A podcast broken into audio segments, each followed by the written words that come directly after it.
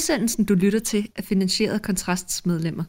Hvis du kan lide det, du hører, så meld dig ind på kontrast.dk-medlem.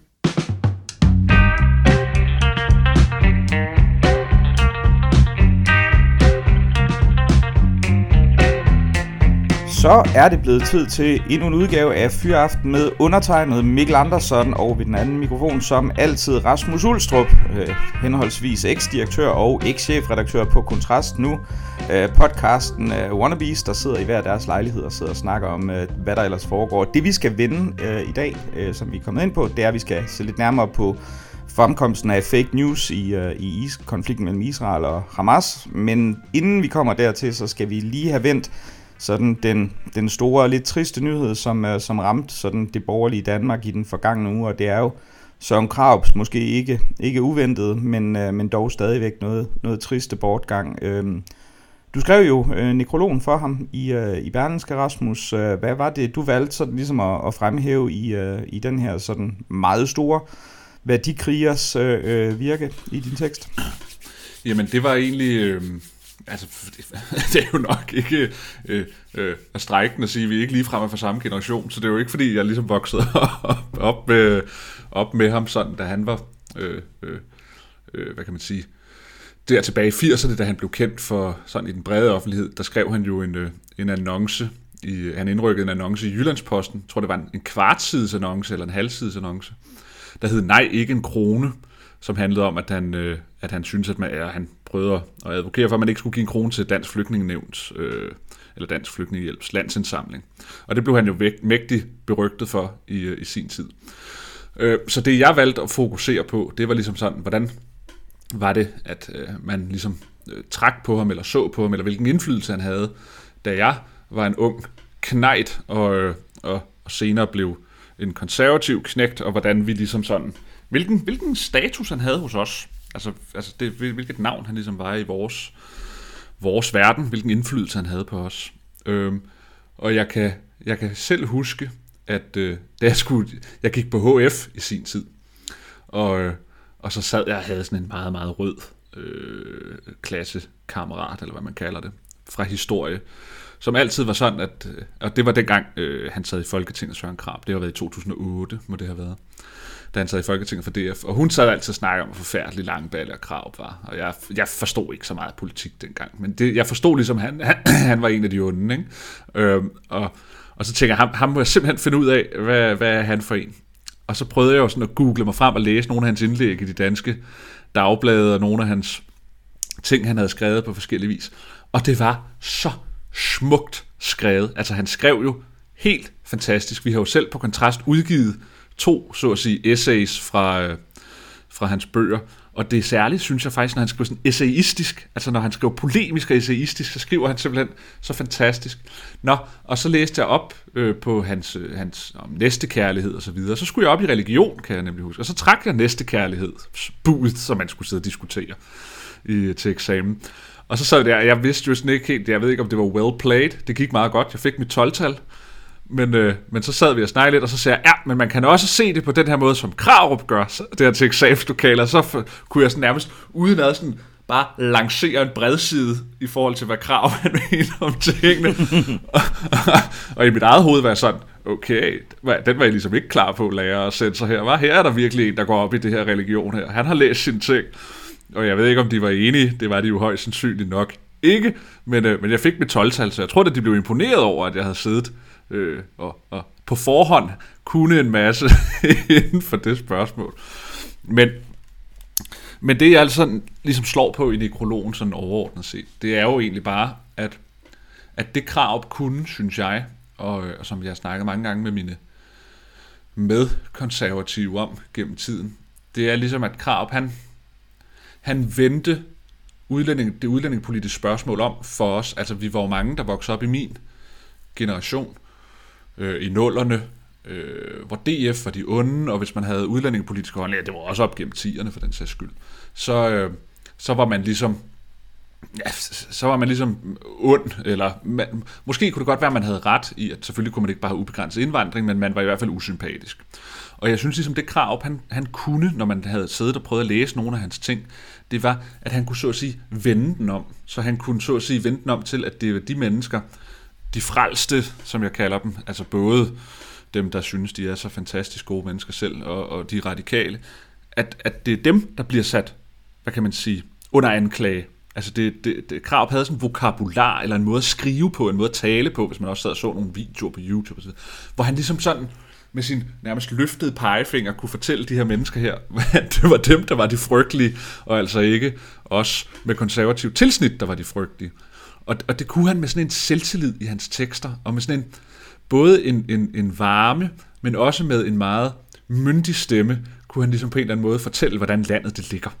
Og, og, og den, den, der, var noget, der var noget enormt dragende ved, at han kunne det på den måde. Altså at han ikke, at han ikke var i forsvarsposition, og han ligesom sådan kunne, og det er jo svært sådan at sige meget, men han kunne, han kunne på en eller anden måde få de andre til at fremstå som de åndssvage, og de umoralske, og de hykleriske, og de, altså de var fejserer. Han, han, han var enormt dygtig til at påpege, hvordan de andre var fejserer. De kunne sidde bag deres skrivebord og mene alt det rigtige, uden at tage virkeligheden alvorligt. Altså, altså Krav var en alvorstung mand, når man læser ham og når man hører ham tale.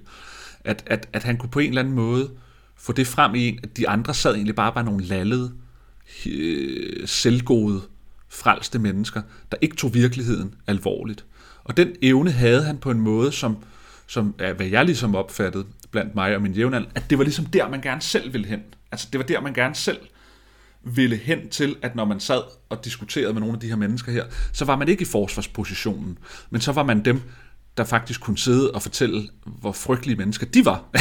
nu lyder det usympatisk at sige, at det var så skønt at komme frem til at kunne sige, at andre var frygtelige. Men, men du ved, ligesom i den debat, der ligesom også kørte op gennem nullerne, var det ikke var blevet helt almindeligt, som det jo er i dag, at, at sige, at selvfølgelig var, var udlændingepolitikken øh, særligt fra 1983, var, var, var fuldstændig forfærdelig, altså, altså, og har jo været fuldstændig ødelæggende for Danmark. Det er alle jo stort set enige om i dag, nærmest på hele spektret af, af Folketinget.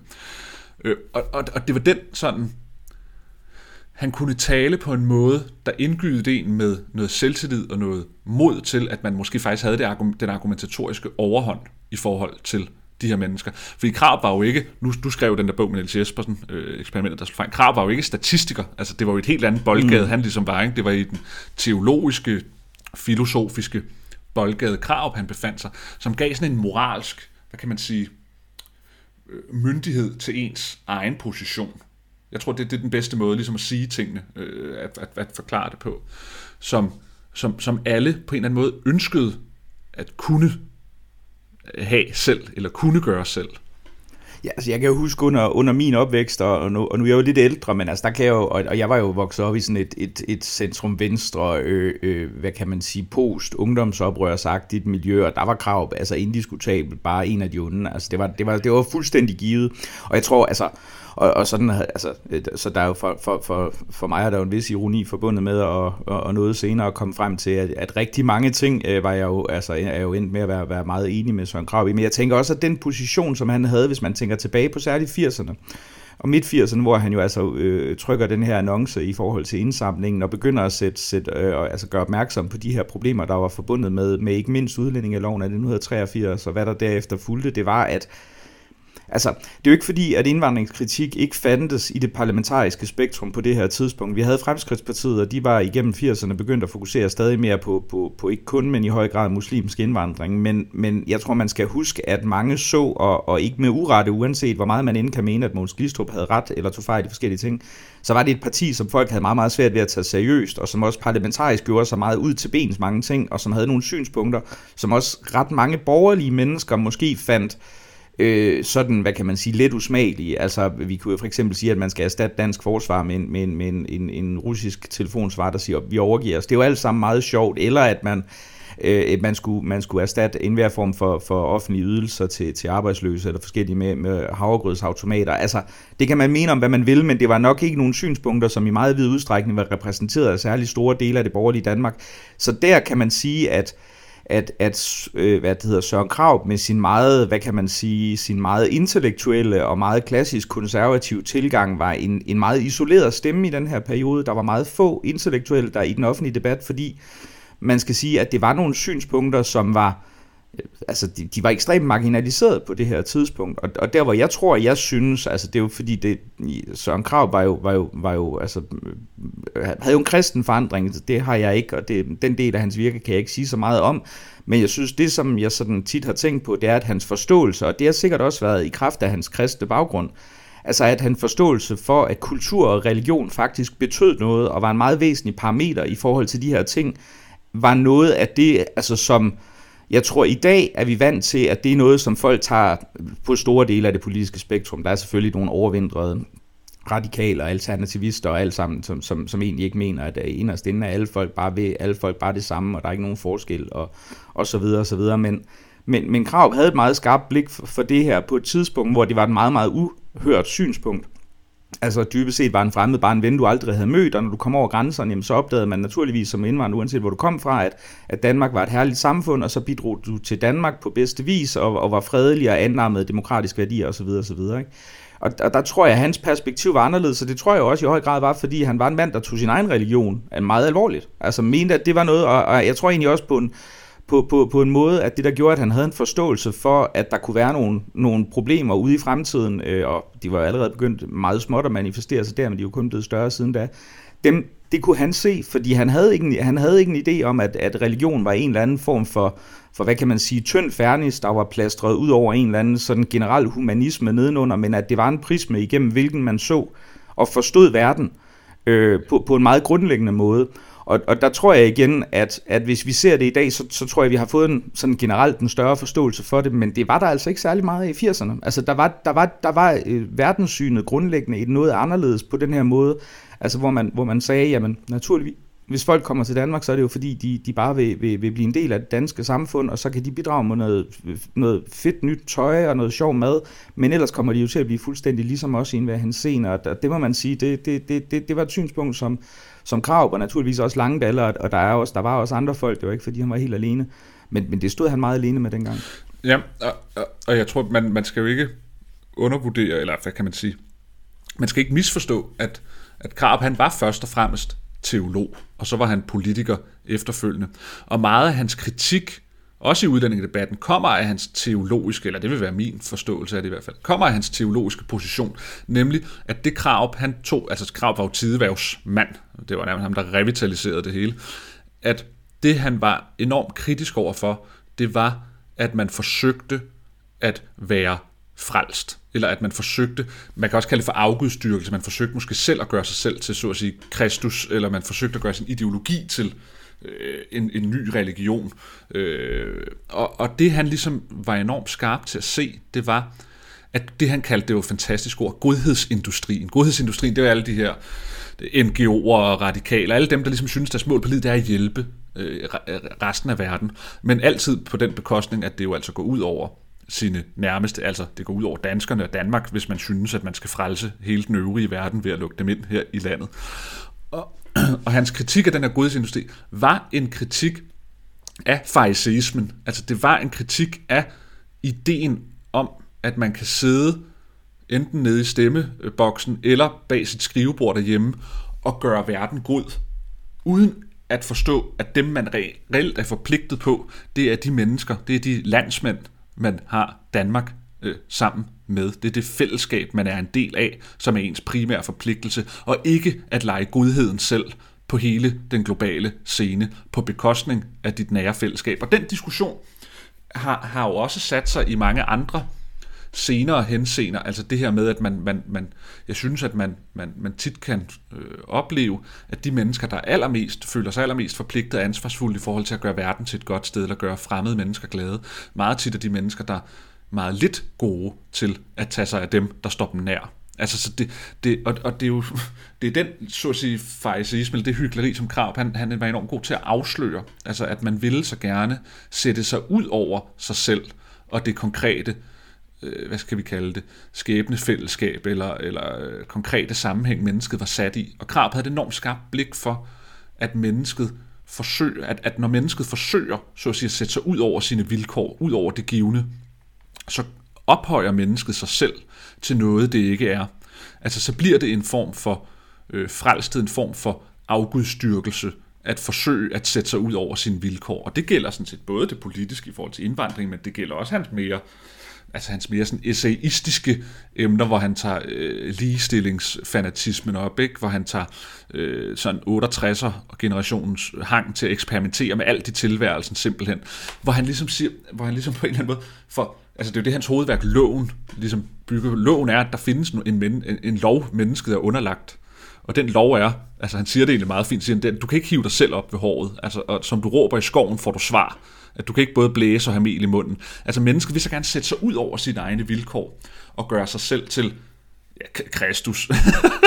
og, og, det, og, det, og det er det, han ligesom slår hårdt ned på. Og han er, blev jo også, øh, så at sige, lanceret som et opgør med indre mission, altså med de frelste gerningsretfærdige mennesker. Altså katolicismen kender vi jo, ikke? der er så optaget af, hvilke gerninger man udfører, øh, for om man så er, er god eller ej. Hvor, hvor alt det vil Krab ikke høre til. Altså, altså Krab, han, han, han, han tog et markant opgør med alt, der handlede om at pynte sig med gerninger, pynte sig med de rigtige holdninger, pynte sig med alt det, hvor man forsøgte at, at, at gøre sig selv, at man forsøgte at overbevise sig selv andre om, at man ikke var en sønder, men at man var et godheden selv.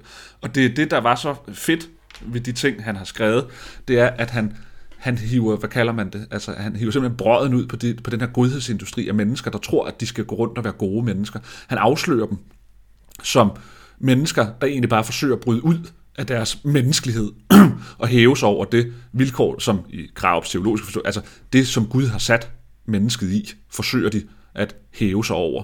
Og, og deraf udflyder, hvad kan man sige, hans holdninger til en masse ting, også politiske ting. Altså det er sådan min forståelse af ham altid.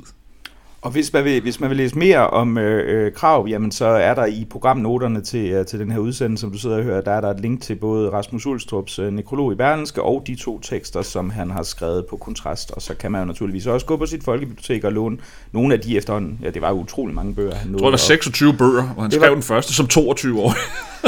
ja, det, jeg skrev ingen bøger som 22 år. Det vil jeg meget gerne erkende.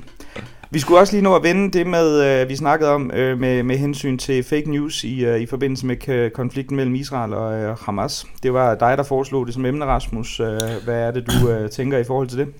Jamen, jeg synes bare, at jeg er blevet chokeret. Nu lyder jeg helt naiv, men jeg er simpelthen blevet chokeret over, hvor meget Hamas er lykkedes med så at, sige, at vinde den kommunikative krig, hvis man kan sige det sådan, på, øh, på sociale medier især. Det er jo der, man oplever det øh, i dag.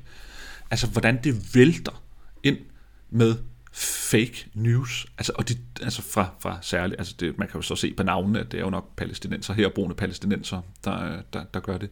At de tror, øh, altså, altså jeg, jeg læste flere ind, hvor de siger, Altså, så siger de sådan noget med, at, at Gaza altid har været besat, hvor man sidder til, at det skulle have været Hamas, der styrede Gaza. Altså, altså Gaza har jo ikke været besat. Ikke? Altså, så skriver de sådan noget med, at israelerne brænder dem med, med fosfor og sådan noget, hvor, hvor, hvor man er sådan, det, det, det, det, altså, det, det, det, det, sådan, det sådan blows my mind, hvad der får lov, og, eller ikke får lov, men hvad, hvad der eksisterer derude, og de tror på det. Og det virker for mig som om, at, at hvad kan man sige, den vestlige civilisation er i defensiven på det her spørgsmål. Altså fordi de er så aggressive med at gentage og gentage. De siger hele tiden besættelse, folkemord, krigsforbrydelser. Og Gaza, altså Gaza har ikke været besat. Altså Gaza har været under Hamas. Hvis Gaza havde været besat, så havde Hamas ikke eksisteret. Ikke? Og der, der, altså, der er ikke nogen besættelse. Og der er ikke nogen krigsforbrydelser. Folk, for, de bliver også ved med at sige krigsforbrydelser, med at de slår børn ihjel. Altså, de, de, de, er enormt, det, det, det er en sjov De er enormt gode til at bruge vestlige terminologier. Sådan med øh, international lov og krigens lov, selvom de er bedøvende ligeglade med det. Og så bruger de det til at, at ligesom sige, at øh, Israel de begår krigsforbrydelser ved at bombe i Gaza, men det er altså ikke en krigsforbrydelse at bombe sin fjende. Heller ikke selvom der dør uskyldige Altså, altså det, det, det ved alle, alle ved godt, og det ved man også i så at sige, krigens love, at der dør uskyldige, når man bomber sin fjende. Det kan ikke lade sig gøre andet. For, altså indtil den dag, vi opfinder et eller andet nano patroner, vi kan sende med millimeter præcision, så man med knips kan slå alle dem ihjel, man gerne vil slå ihjel, og så rammer man ikke andre, så dør der civile. Det gør det ikke mindre tragisk, det gør det jo ikke mindre øh, katastrofalt for de mennesker, der oplever at miste pårørende, der dør til et bombardement. Men det er ikke et brud på krigens love at der dør civile. Men det er bare som om, at hele den her mølle af propaganda, den bare får lov at køre med besættelse, krigsforbrydelser, og massemord eller etnisk folkemord. Og den kører bare, og det er ligegyldigt, hvad folk skriver tilbage, eller hvad, hvad man oplyses om, så, så fortsætter den bare. Mm. Ja, altså jeg vil jo sige, jeg, jeg synes jo, øh, altså det, det følger jo, det vi ser, følger jo sådan et, altså det, det er jo ikke et manuskript, fordi der er jo ikke nogen, der sidder og koordinerer det på den måde. Der er en informationskrig, der er i gang, men det her ligner jo meget de tidligere konflikter, der har været, ikke? Altså der er, Hamas laver et eller andet, et eller andet angreb. Øh, tidligere har det været, at de har kidnappet en israelsk soldat og slået nogle andre ihjel, og så invaderer øh, Israel så i et begrænset omfang Gaza til at starte med for Israels sympati, fordi øh, de fleste anerkender sådan i mainstreamen, at, at øh, Israel er blevet udsat for noget, der er uacceptabelt, og så går der en periode, og så skifter den offentlige sympati, fordi øh, i den natur, som den her konflikt har, øh, hvor et hvert israelsk modsvar militært vil foregå på et område, hvor der befinder sig utrolig mange civile, det, det gør der jo i Gaza, øh, jamen så, så, så er det, vil det være et uundgåeligt udkomme af enhver form for enhver form for væbnet aktion, og så begynder det så langsomt at skifte. Det ser vi også i den her, det, det ser vi også i den her konflikt, øhm, hvor, hvor vi kan se, at der er de her, de her øh, øh stadig mere kraftige opfordringer til våbenhvile og så videre. Ikke? Øhm, altså det, det skal jo siges, at man kan sige, altså jeg, jeg synes jo, jeg sidder og følger meget af det her, hvad der er, der bliver lagt ud på sociale medier, og jeg synes jo, mængden af ting, der bliver lagt ud, er jo fuldstændig staggering, altså i forhold til også, hvad det er for nogle, nogle øh, altså videoer, der bliver delt, som er taget fuldstændig ud af kontekst. Og det skal jo ikke siges, det, det, det har israelerne, det, det kommer israelerne altså også til. Min vurdering vil være, at det, det er klart mere, vi ser af forfalskede og stage, altså ud af kontekst videoer og forskellige andre ting øh, man ser fra palæstinenser, men, men, men så sent som for nogle dage siden var der en israelsk talsmand, jeg kan ikke huske, hvem det var, der, der udgav, der sagde, der har, ej, her ser man en video af nogle palæstinenser, der stager et eller andet Hollywood-agtigt overgreb, og det var reelt et udklip fra en, en libanesisk kortfilm, som, som ikke havde noget med noget som helst, eller jo, det handlede om undertrykkelsen af palæstinenserne, men den var altså ikke lavet som, altså som, som fake news på den måde. Øhm, men, altså, men, men jeg synes, det er, det, det er meget vildt at se. Altså, for tiden cirkulerer der sådan nogle videoer, hvor, man, hvor, hvor der er en masse, der hævder, at det i virkeligheden var Israel, som skød på de her, som dræbte en rigtig masse af de her festivaldeltagere, fordi det var israelske kamphelikopter. Og det, så har, der har de så fundet et eller, andet, et eller andet andet videoklip, der er så taget ud af kontekst, hvor man ser en israelsk helikopter, der beskyder nogen, der flygter, men det er så taget ud af en, en, en tidligere konflikt med, med Hamas også. Og det ser, vi, det ser vi rigtig, rigtig meget. Men altså grundlæggende set er jeg blevet sådan nu, at Altså jeg ved det ikke, der er utrolig mange af de her påstande, hvor jeg bare mener, at, at man skal lade være med egentlig at sige noget specielt kategorisk. Det er også der, hvor jeg har det selv sådan, jeg, jeg kan ikke udelukke, at Israel, altså at, at fordi intensiteten af bomber, luftbombardementer kan godt konstituere krigsforbrydelser, det, det, det kan det godt gøre. Altså hvis du ikke har konkrete mål, der står i et proportionalitetsvurderingsforhold til, hvad for nogle militære personer du går efter, kan det godt være krigsforbrydelser. Det er jeg ikke sikker på, at du har nogle ret analytisk dygtige folk, der, der står tvivl om det. Øh, øh, men, men, men jeg, jeg vil sige, grundlæggende set, lader jeg, altså, lader, lader jeg næsten være med, med at, egentlig at sige specielt meget om, om mange af de her ting med sikkerhed, fordi det er så, det er så komplekst et spørgsmål, ikke? Jo, jo, jo. jo. Men, men altså, altså for, for mig har det der med krigsforbryd, det har jo ikke handlet om, hvorvidt der er blevet bombet for meget. Det har bare heddet fra day one. Så har det heddet, at Israel har begået krigsforbrydelser, fordi de har bombet, og der er døde uskyldige.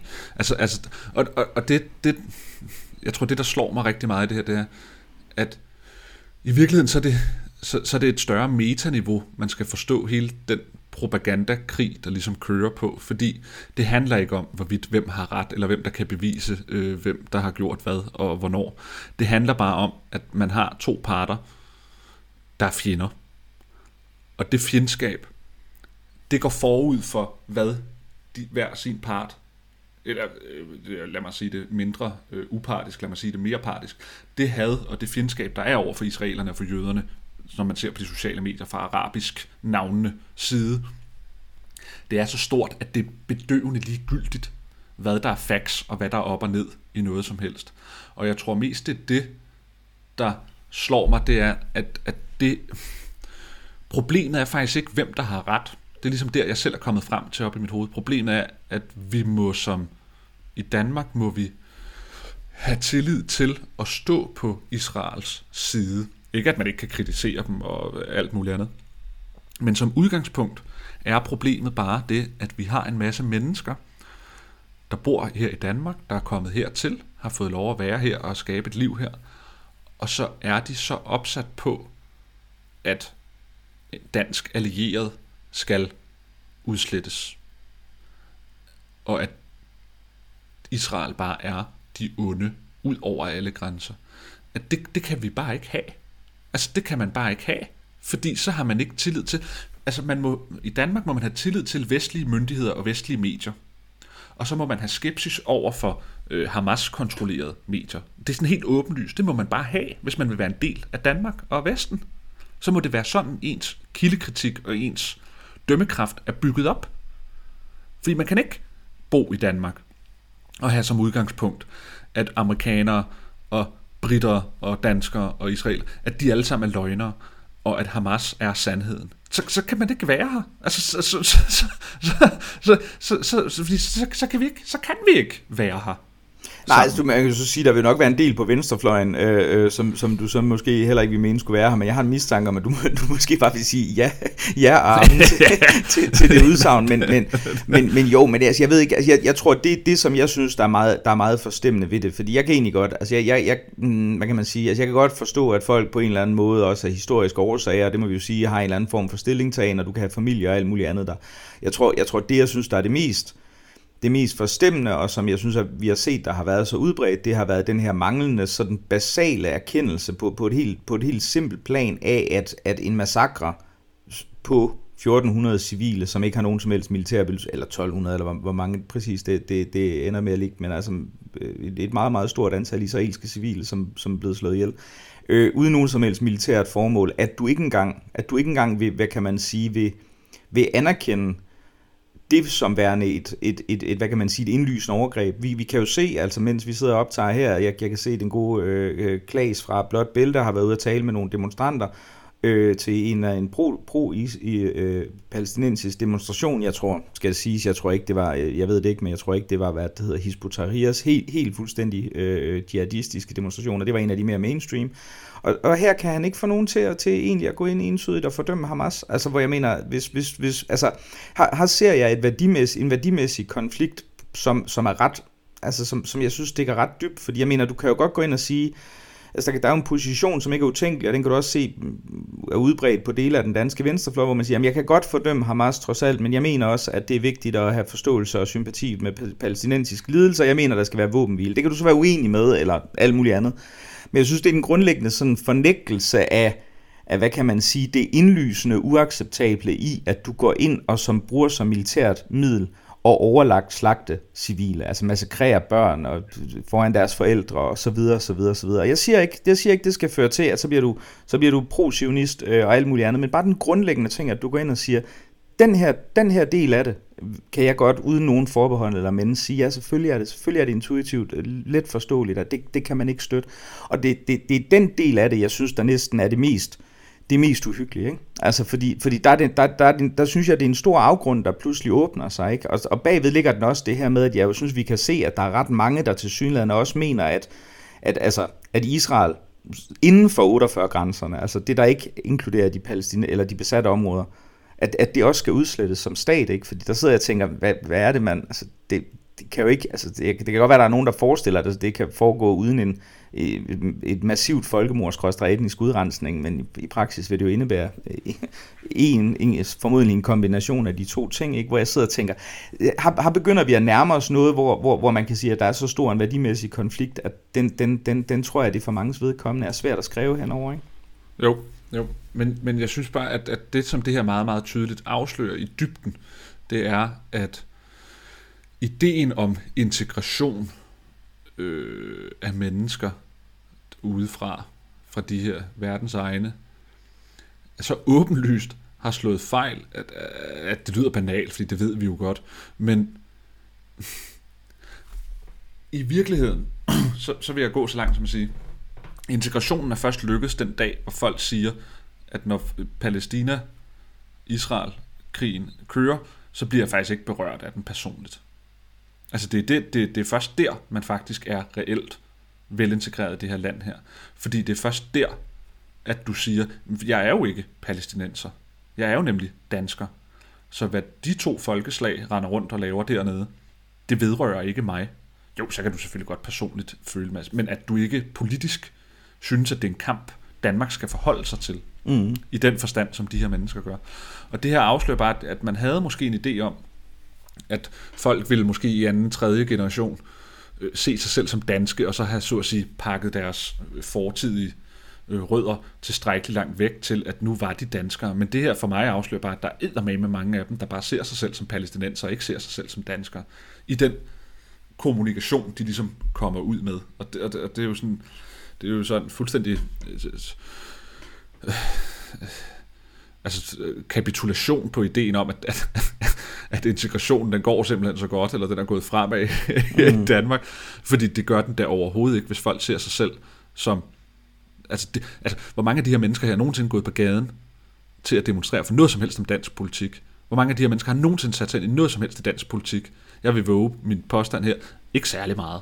I hvert fald, vi kan i hvert fald konstatere, det, det, jeg har ikke set tilsvarende demonstrationer omkring noget andet, Nej. noget andet end i Danmark. Nej, men øh, der, det, hvor der vi har set dem, til, tilsvarende fremmøde blandt men folk. Det, med, men det, der kan få dem helt op at ringe, det er en krig, der foregår i det land, hvor de som anden generations indvandrere øh, efterhånden burde ikke føle nogen rødder tilbage til. Ja, og det er jo, altså man kan jo sige, det er jo, det er jo noget af det, som også altså, har været, altså hvis man kigger på USA, så er det selvfølgelig klart, at du vil finde irske amerikanere, som har en eller anden affinitet i forhold til, til konflikten mellem protestanter og katolikker osv., eller øh, italienske amerikanere, der har nogle bestemte følelser i forhold til, til Italiens rolle i Europa, eller, eller forskellige andre ting, men det er jo, altså der kan man jo sige, der er forskellen jo, at, at der, der, der vil jeg jo gætte på, at deres primære identifikationsfaktor vil trods alt stadigvæk være, som amerikanere, måske bindestegs amerikanere på en eller anden måde i en eller anden, i en eller anden udstrækning, men, men jeg tror bare, hvis, altså jeg, jeg, og det er jo selvfølgelig gætværk fra min side, men jeg tror bare, der er ret mange, som hvis man spurgte dem, vil de sige, altså, øh, at de, deres, altså deres loyalitet øh, og deres, øh, hvad kan man sige, altså hvis, hvis, hvis man forestillede sig en hypotetisk konflikt mellem, mellem Danmark og Palæstina, jamen, så vil deres loyalitet formodentlig for, for en dels vedkommende øh, primært ligge hos, hos, hos Palæstina, hvad det så ellers ja, vil være for en konfiguration det. af den stat, og det, det, det, tror jeg, det tror jeg, du har ret i.